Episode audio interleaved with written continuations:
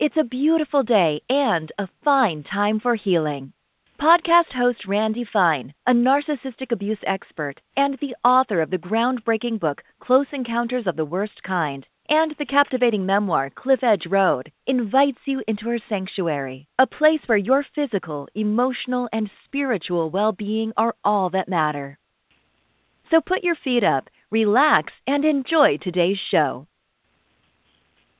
And now, here's Randy. Good morning. Thank you for tuning in to listen to A Fine Time for Healing. I am your talk show host, Randy Fine.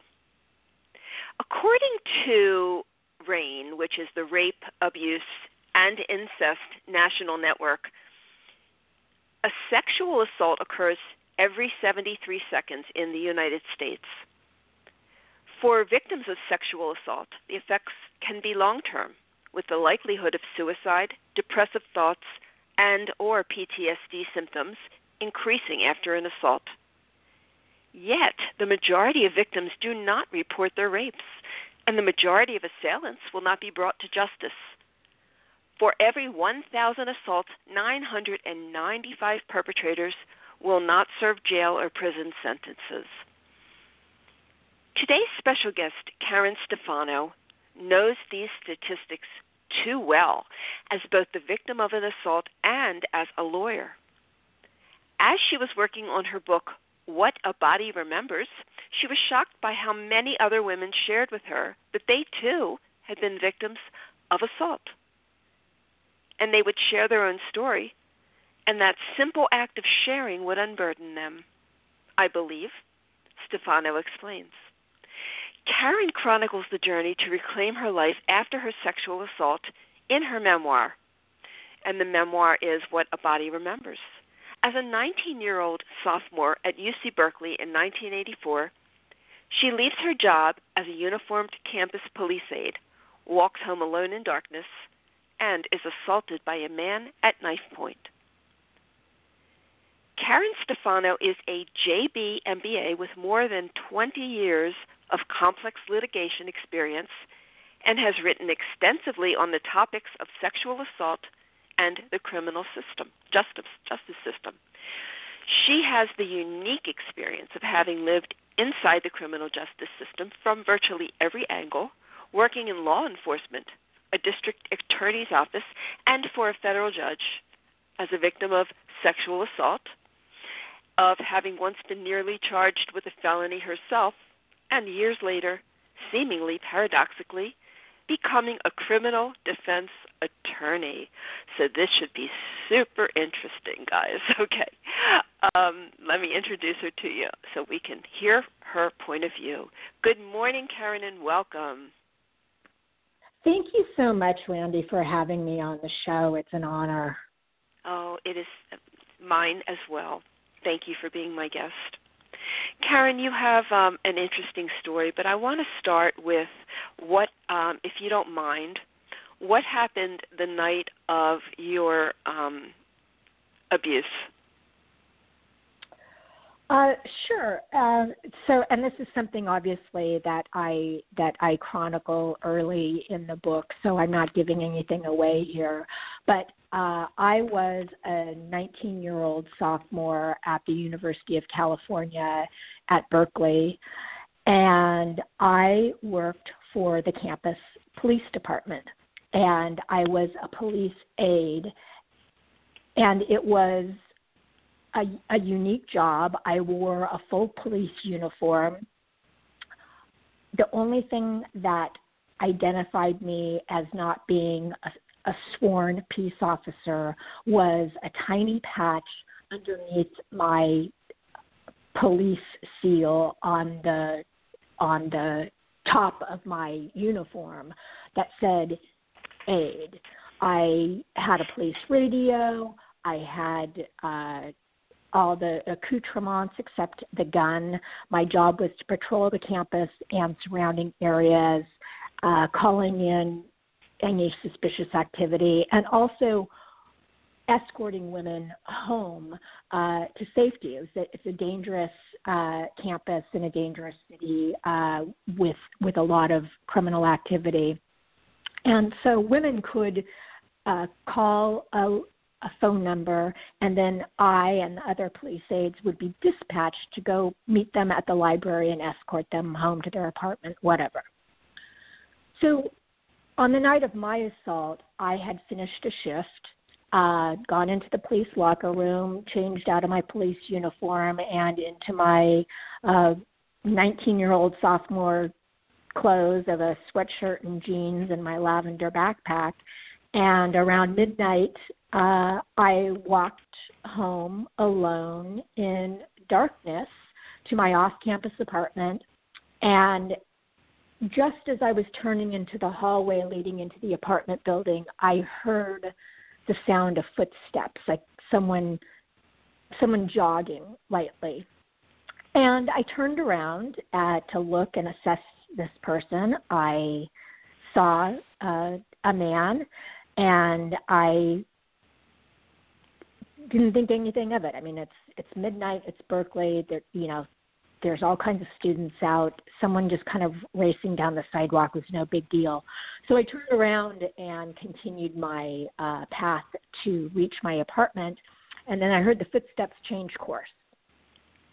And uh, I spun back around, and my eyes locked with this man, and that's when I saw the knife in his hand.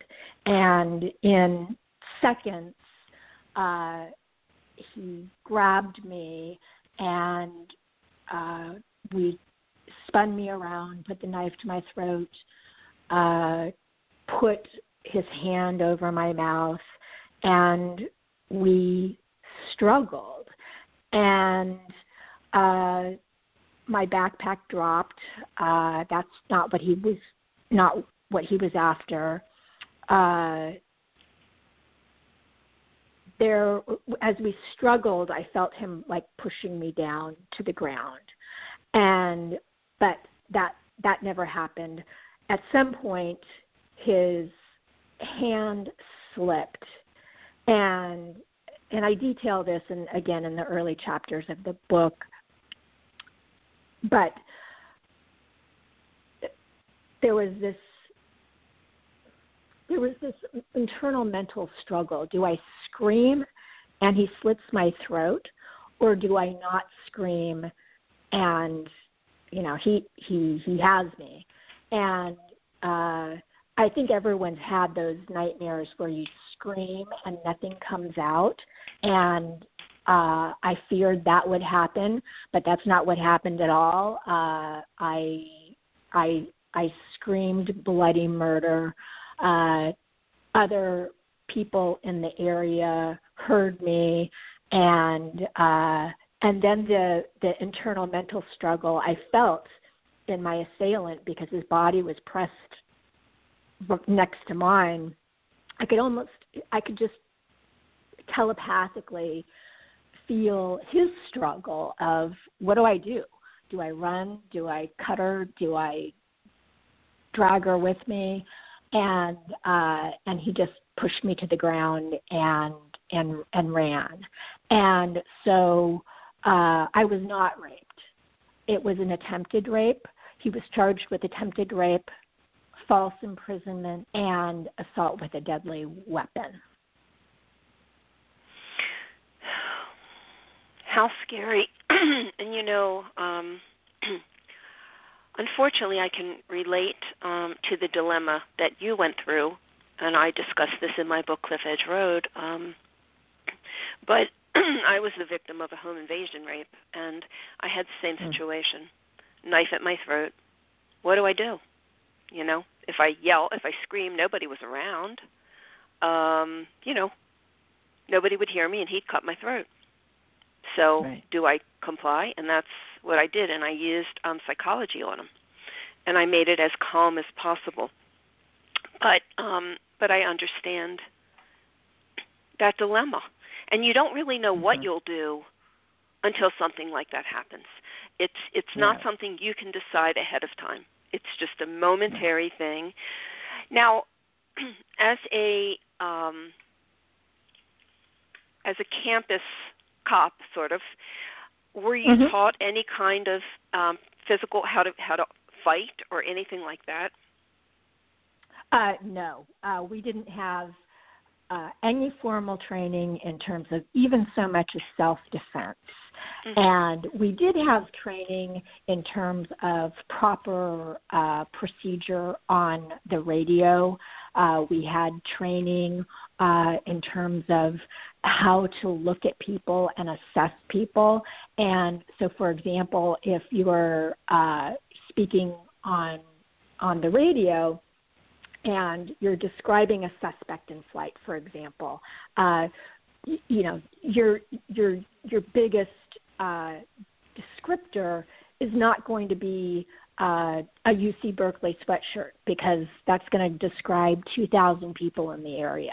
Uh, your biggest descriptor is not going to be wearing a, a blue hat uh, because it's really easy in flight for a suspect to chuck the hat and then uh, that that totally uh, puts you off kilter. Uh, but it's but it but it is kind of it, it, you know it's, it's fascinating in in retrospect that we didn't have any of that physical training, and we did have the uh, the you know I, I guess the the mental training about how to how to look and assess that suspects, etc. Uh, and um, and ultimately that training in terms of how to describe a perpetrator uh, helped helped me have my assailant stopped uh, and caught by the Berkeley Police Department literally minutes after my assault. Wow, that's amazing. That is really really fortunate that they were able to catch this person. yeah, well, did he have um, a criminal record? He didn't at the time, no. Okay. you were his first attempt and he failed. So good. I I was. I was. Good. Very good. Very good.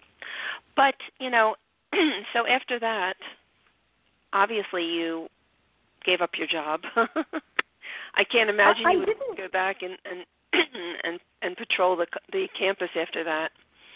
Well, that's the funny thing, um, Randy, and that was a, a huge part of my mental journey. Um, and one of the things I did as a disservice to myself as someone trying to recover from such a traumatic event is that being in the uh, the you know arena of a law enforcement agency, you're supposed to t- act tough at all times.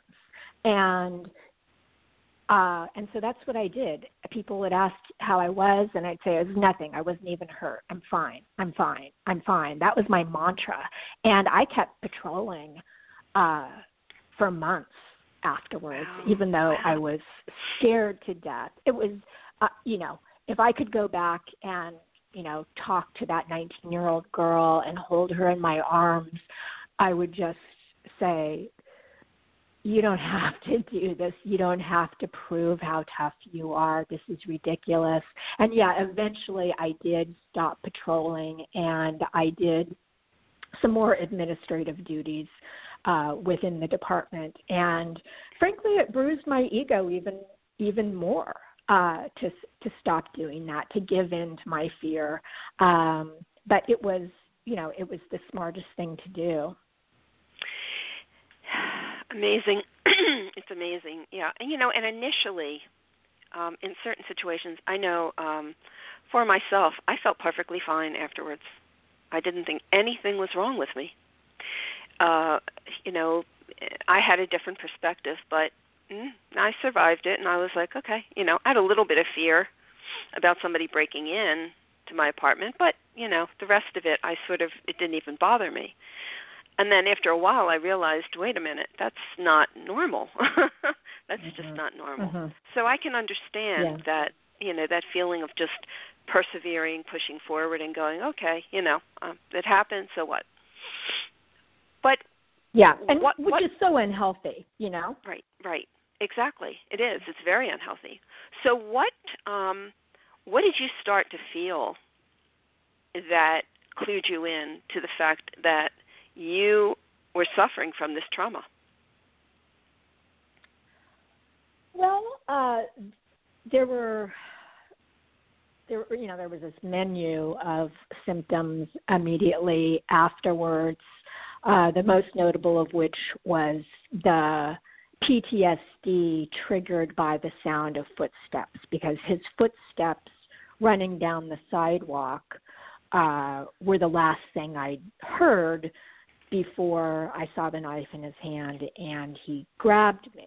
And so, uh, the you know even the day after the assault, I I was I was on campus and you know that's a little bit of a problem being triggered by the sound of footsteps when you're on a campus with 30,000 people. And so I felt that immediately um and that was that was a problem. I was I you know, I was like a small child. I was afraid of the dark, which is a little bit of a problem when you're putting on a police uniform and patrolling in darkness. And um and then uh I was living alone at the time. This was summertime. I was in summer school, and my roommate had gone home to Los Angeles. So I was living alone in this crappy apartment uh, with, you know, really, you know, anybody could just like press their finger through the glass and get inside. So I was afraid to be inside my apartment alone. So these are some, you know, these are basic basic issues that when when you can't function in this way, you're going to have some serious problems. And mm-hmm. and I did.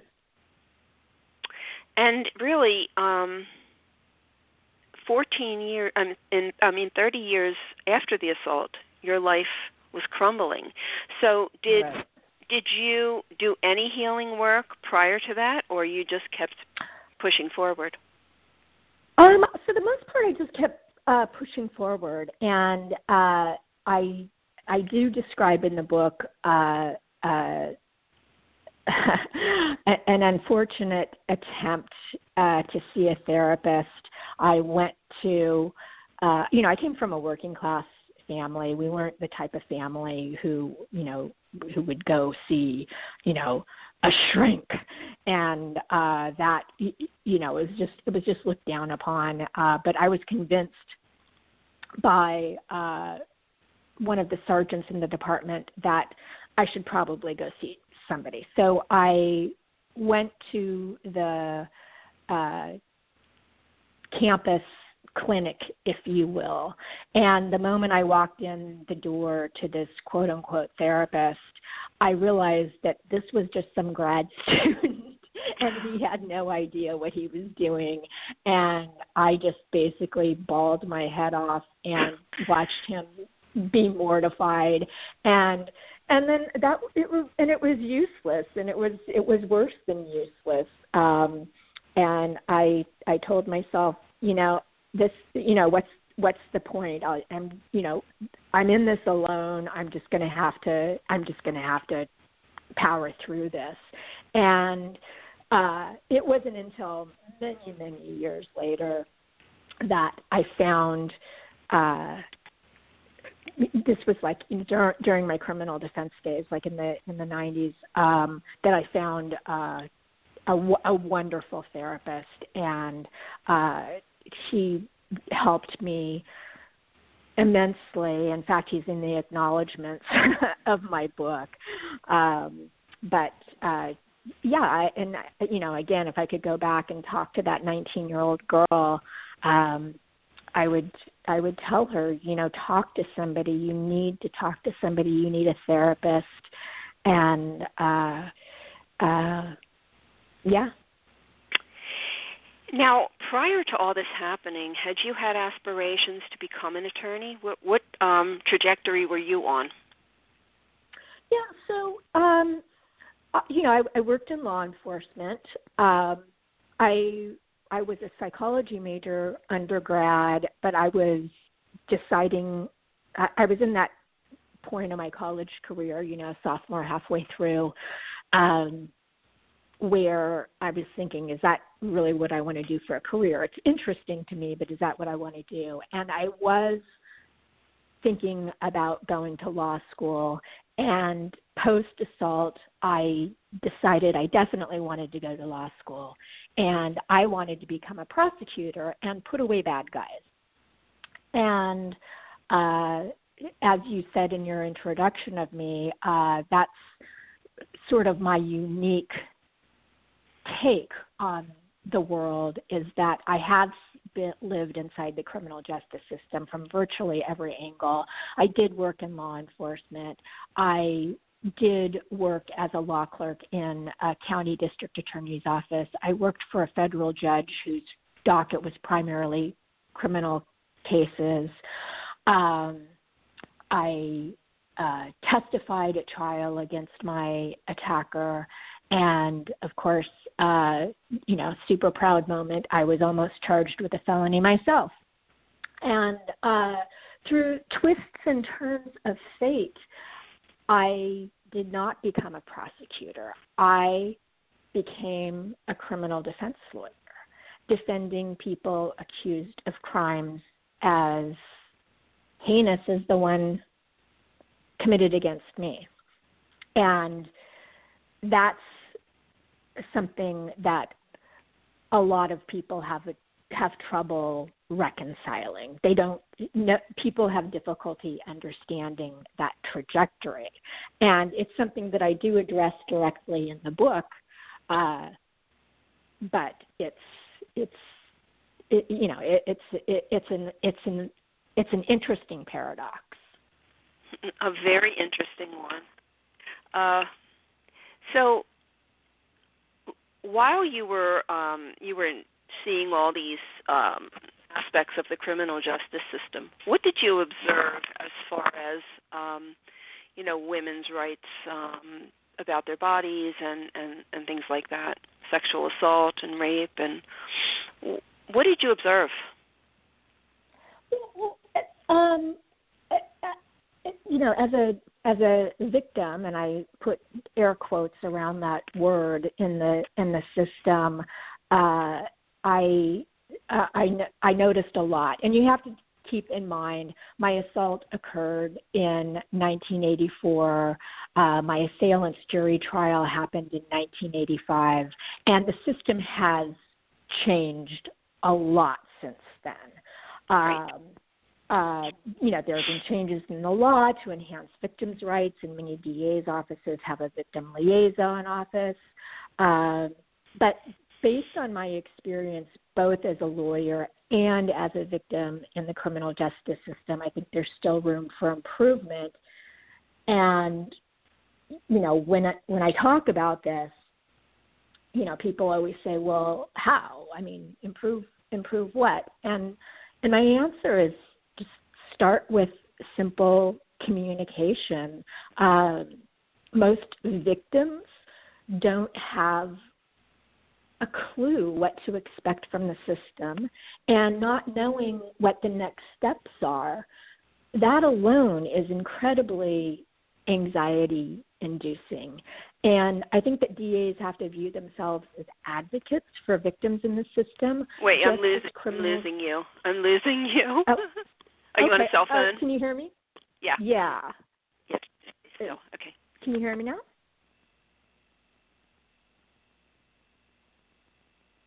Randy?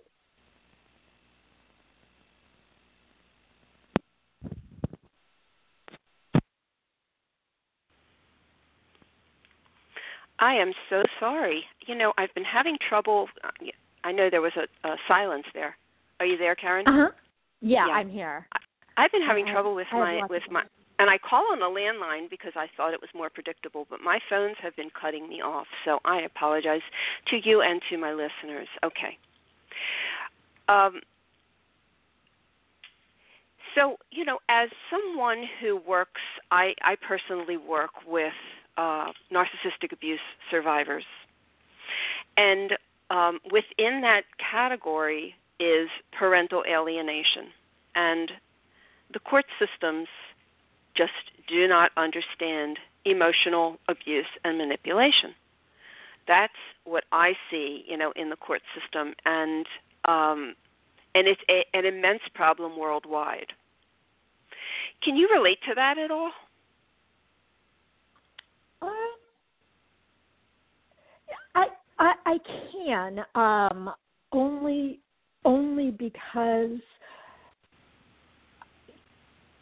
from the prosecution side, I think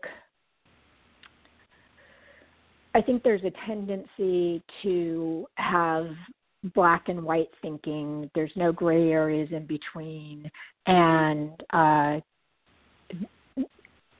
you know, there's historically been the matter of, you know, needing the quote unquote perfect victim um, and uh, perpetuating rape myths. Like, you know, well, she didn't report this immediately, so she probably made it up. Right. Uh, you know, there, there, that's just one of many rape myths.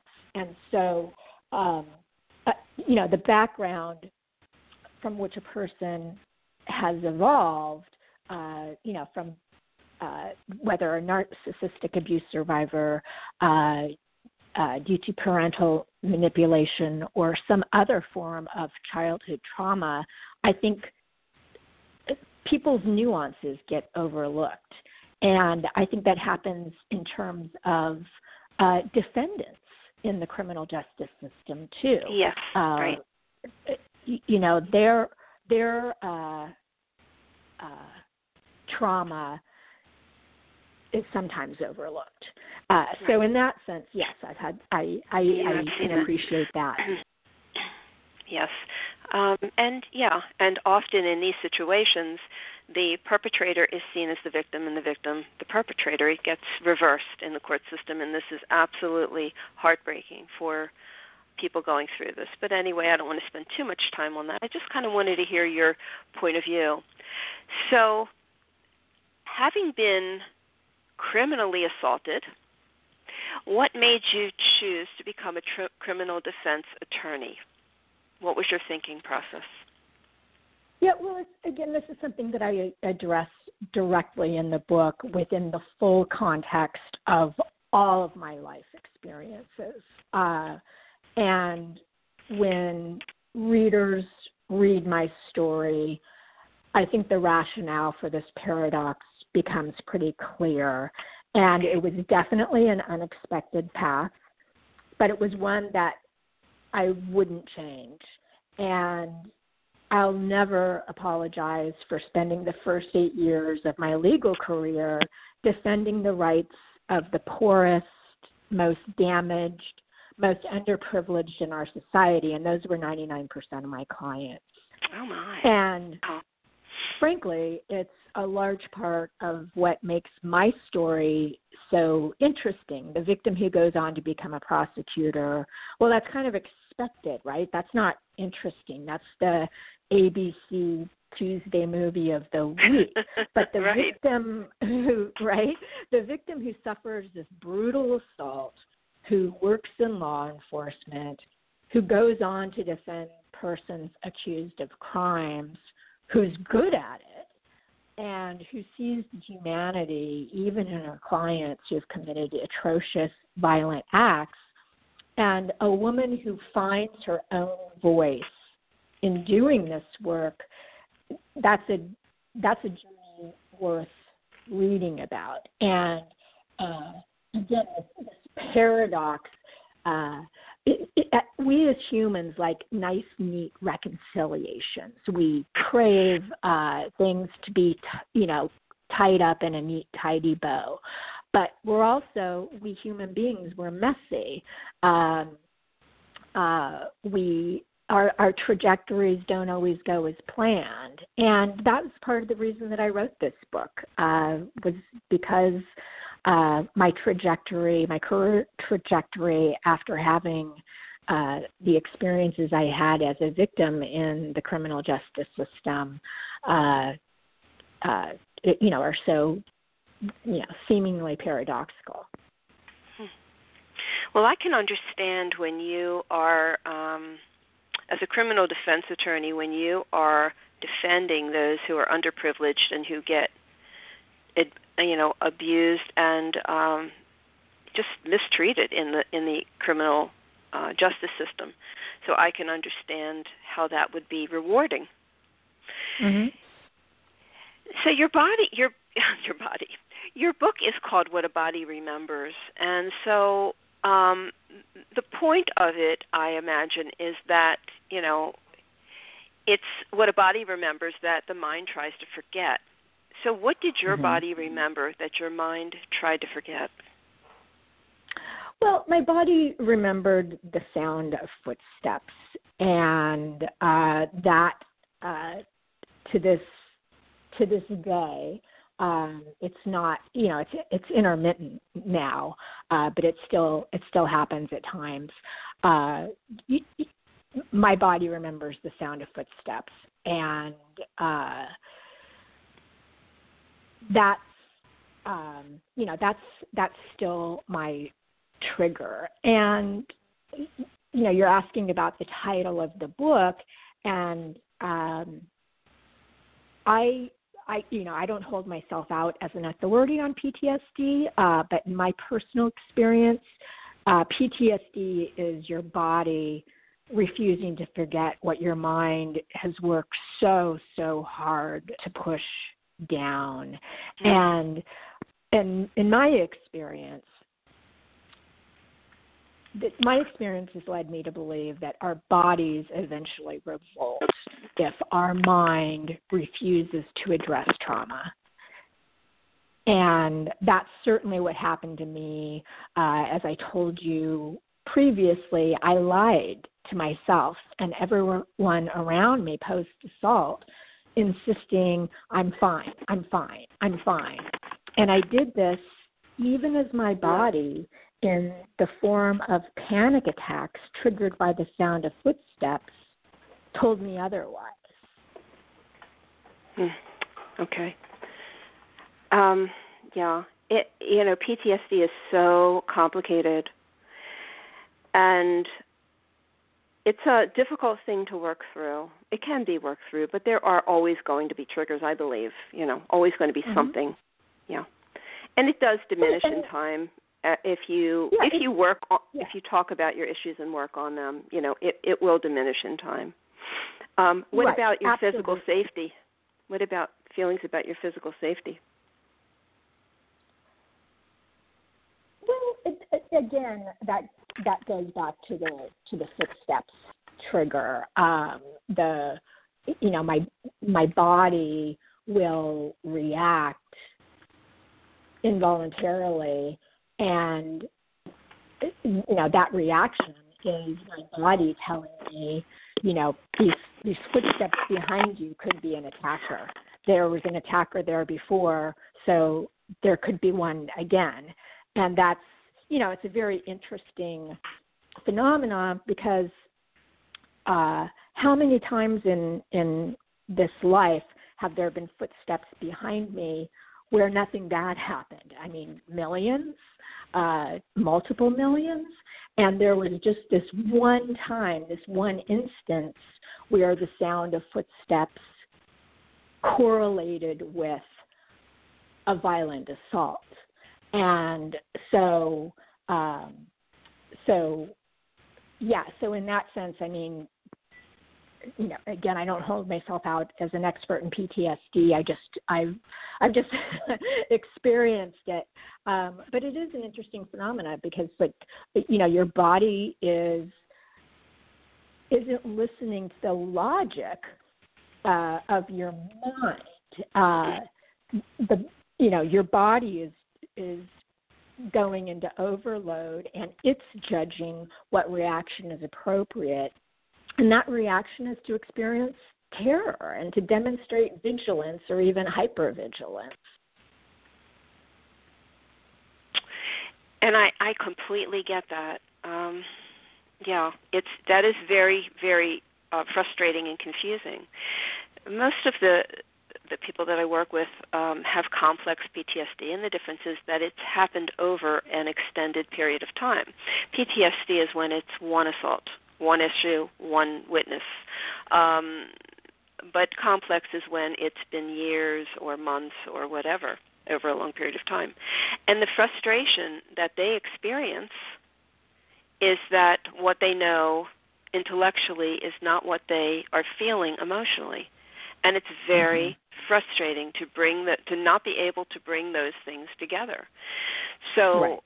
you know i understand that. You, you you're using logic. You're trying to talk yourself out of this. You're you're understanding what happened. You're looking at it. And yet your body is doing something completely different. So how right. did you rectify that? How did you how did you bring that together? Well um you know for for a long time um i i did uh you know as i shared uh i I had my first attempt at therapy. It didn't go well, and I just, uh, you know, just kind of white knuckled the experience. And, uh, you know, later in life, I did engage in therapy, and I engaged in talk therapy. I, uh, I uh, experienced. Uh, I went to an EMDR therapist. Uh, which which was interesting. And then only very recently I finally uh, started cognitive behavioral therapy, which I think is is seems like the way to go for for something like PTSD at least at least for me personally. Okay. Uh, you mentioned EMDR, that's eye movement desensitization, um, and is one of the recommended treatments for PTSD. Um, what was your experience like with that? Uh, it was it was really surprising. Um,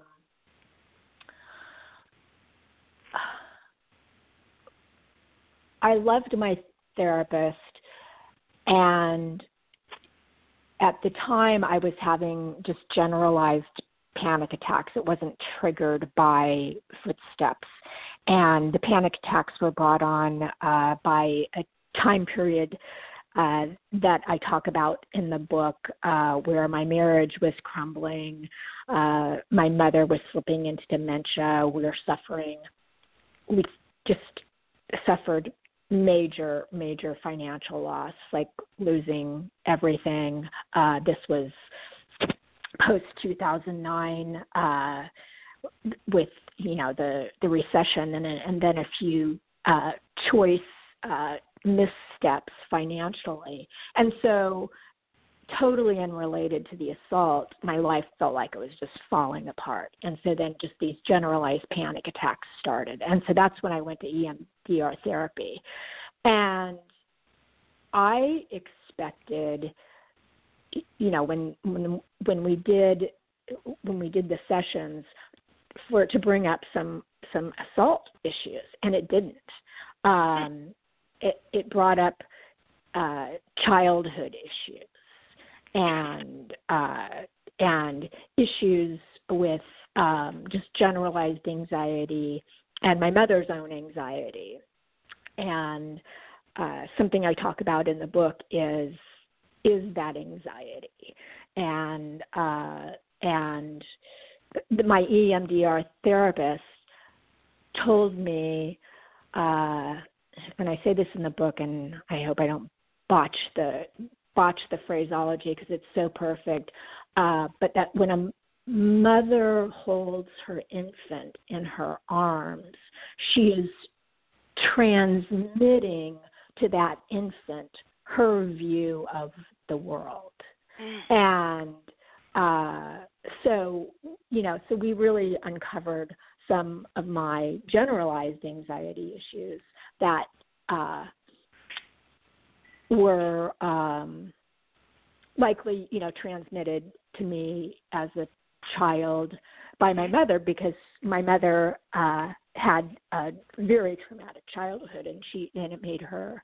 Uh, she was a wonderful mother, but she had, uh, understandably, from what happened to her as a child, uh, extreme anxiety issues. So, if we want to look at this um, as a big picture, do you think that what happened to you brought you to the point where you would work on those fundamental issues that were impacting your life? It was I. Uh, yes and Maybe no. you never I thought mean, about that. Right, right. Um, um, you know, the the book is about you know the the subtitle to the book is a memoir of sexual assault and its na- and its aftermath, and so obviously uh, that's that's the key tagline to the story. But Right. what I do in the book, and you know, writing the book was obviously very difficult, but it was also uh, a key emotional excavation process. Is that I kind of had to, um, you know, and forgive the potty mouth, but own my own shit too. Right, Uh, right. The, you know, uh, Mhm. the that some of the issues that I was having 30 years post assault uh, weren't necessarily all about the assault. They were about, Right. you know, my issues that I hadn't dealt with. And, right, and that was that's my point. Yeah. Mhm. yeah, yeah, and that's something that I'm, you know, I'm proud of myself for for for owning that in the book too. Yes. You should be proud of yourself because it's not easy to do that. Why is it important for women to share their stories of trauma?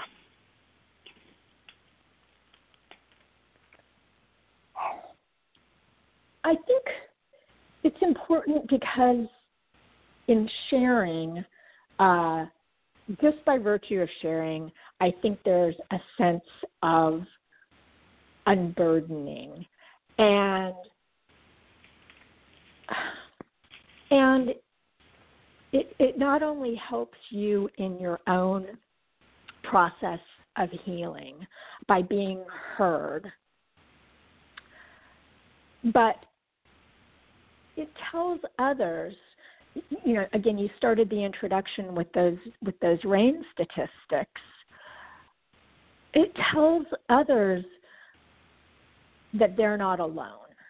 And everyone's had this continuum of experiences um, of of violence, of sexual assault, of incest, of horrible experiences, and by speaking out, you not only unburden yourself, you unburden someone else potentially.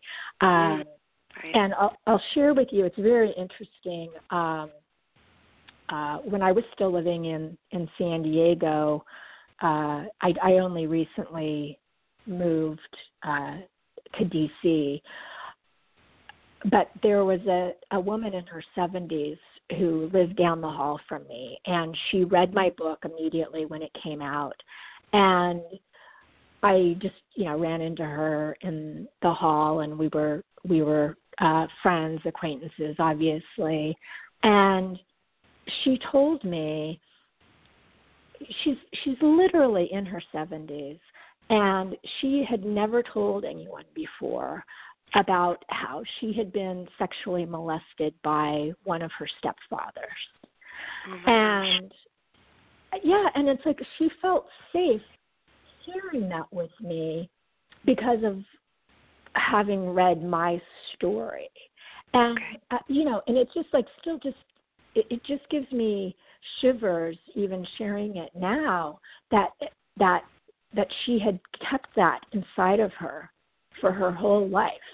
And uh everyone has has to process their their trauma differently and uh, but it's just you know talking about trauma makes it easier to process and it gives other people permission to to to to process their own trauma that's my belief. Yeah, that makes sense.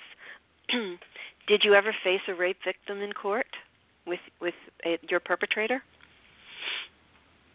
uh i uh yes yes Or you're accused, I Uh, should say. You're accused. Yes. right for my yeah my my my client uh Right. hmm uh yes yes i did Okay. And what was that like for you? Uh, you know, it was it was uh, the opening scene of the book uh, starts with me as a defense attorney cross-examining a victim, uh, not of a sexual assault, but of uh, of a of a violent uh, assault with a deadly weapon, and uh, and it shows how I'm I'm all in for my client. I uh, you know representing people accused of crimes uh, was my way of finding my voice. And as I said before, I paradoxically came to see the humanity in people accused of doing horrible things. But in this opening scene of the book, I don't pull any punches in the cross examination of this woman. And yet there's something inside me screaming that I'm doing something, that I'm on the wrong side of things. Mm-hmm. And I push that voice down, and yet there's something inside me asking, Is this woman feeling on cross examination the way you felt on cross examination? But again, uh, you know, it's important to note that I never pulled any punches in representing my clients. Mm. Did did that leave you with residual guilt or not, or you just knew you were doing your job mm. and that was you were there to do a job? I was there to do a job, and right. uh, and uh, I saw I saw myself as fighting for people who had no voice uh, and and this was my opportunity to have my own voice in doing this in doing this work. And that's the thing too that I address in the book uh, directly. Uh, asking the question how can a woman who identifies as a feminist do this job and i won't i won't answer that question. I answer those questions in in the book. But uh but it's but it's you know it's very it, again that's why that's why my story is unique and why my story is interesting. Mm. yeah.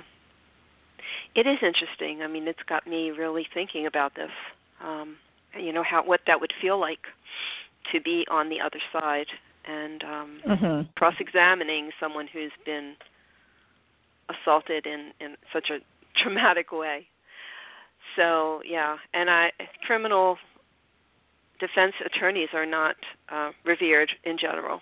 So because because right. of these kind of things. So you know you know it's you're very brave. You're very strong and very brave to want to do this kind of work. So um, we're talking about your book, The Body Remembers, and this uh, this book is available. Where can we get this? Oh, well, thank you for asking, Randi. Um, the book's available where wherever books are sold. Um, you can get it on uh, online from Barnes and Noble, online from Amazon. You can get it online from IndieBound. You can get it directly from the publisher, Rare Bird Books. Uh, and it is available in in most independent in most independent bookstores as well if you want to support your uh, local independent bookstore. Oh, awesome. Oh, congratulations on getting your book actually physically into a store. that is oh, a feat yeah, into it's itself. I know. out there, yes, definitely. Yeah, that's that's excellent. Good. Good job. Um, is there any message that you would like to leave us with? Uh, just if there are any uh, sexual assault victims slash survivors who are listening, uh, I uh, just want you to know that you're not alone.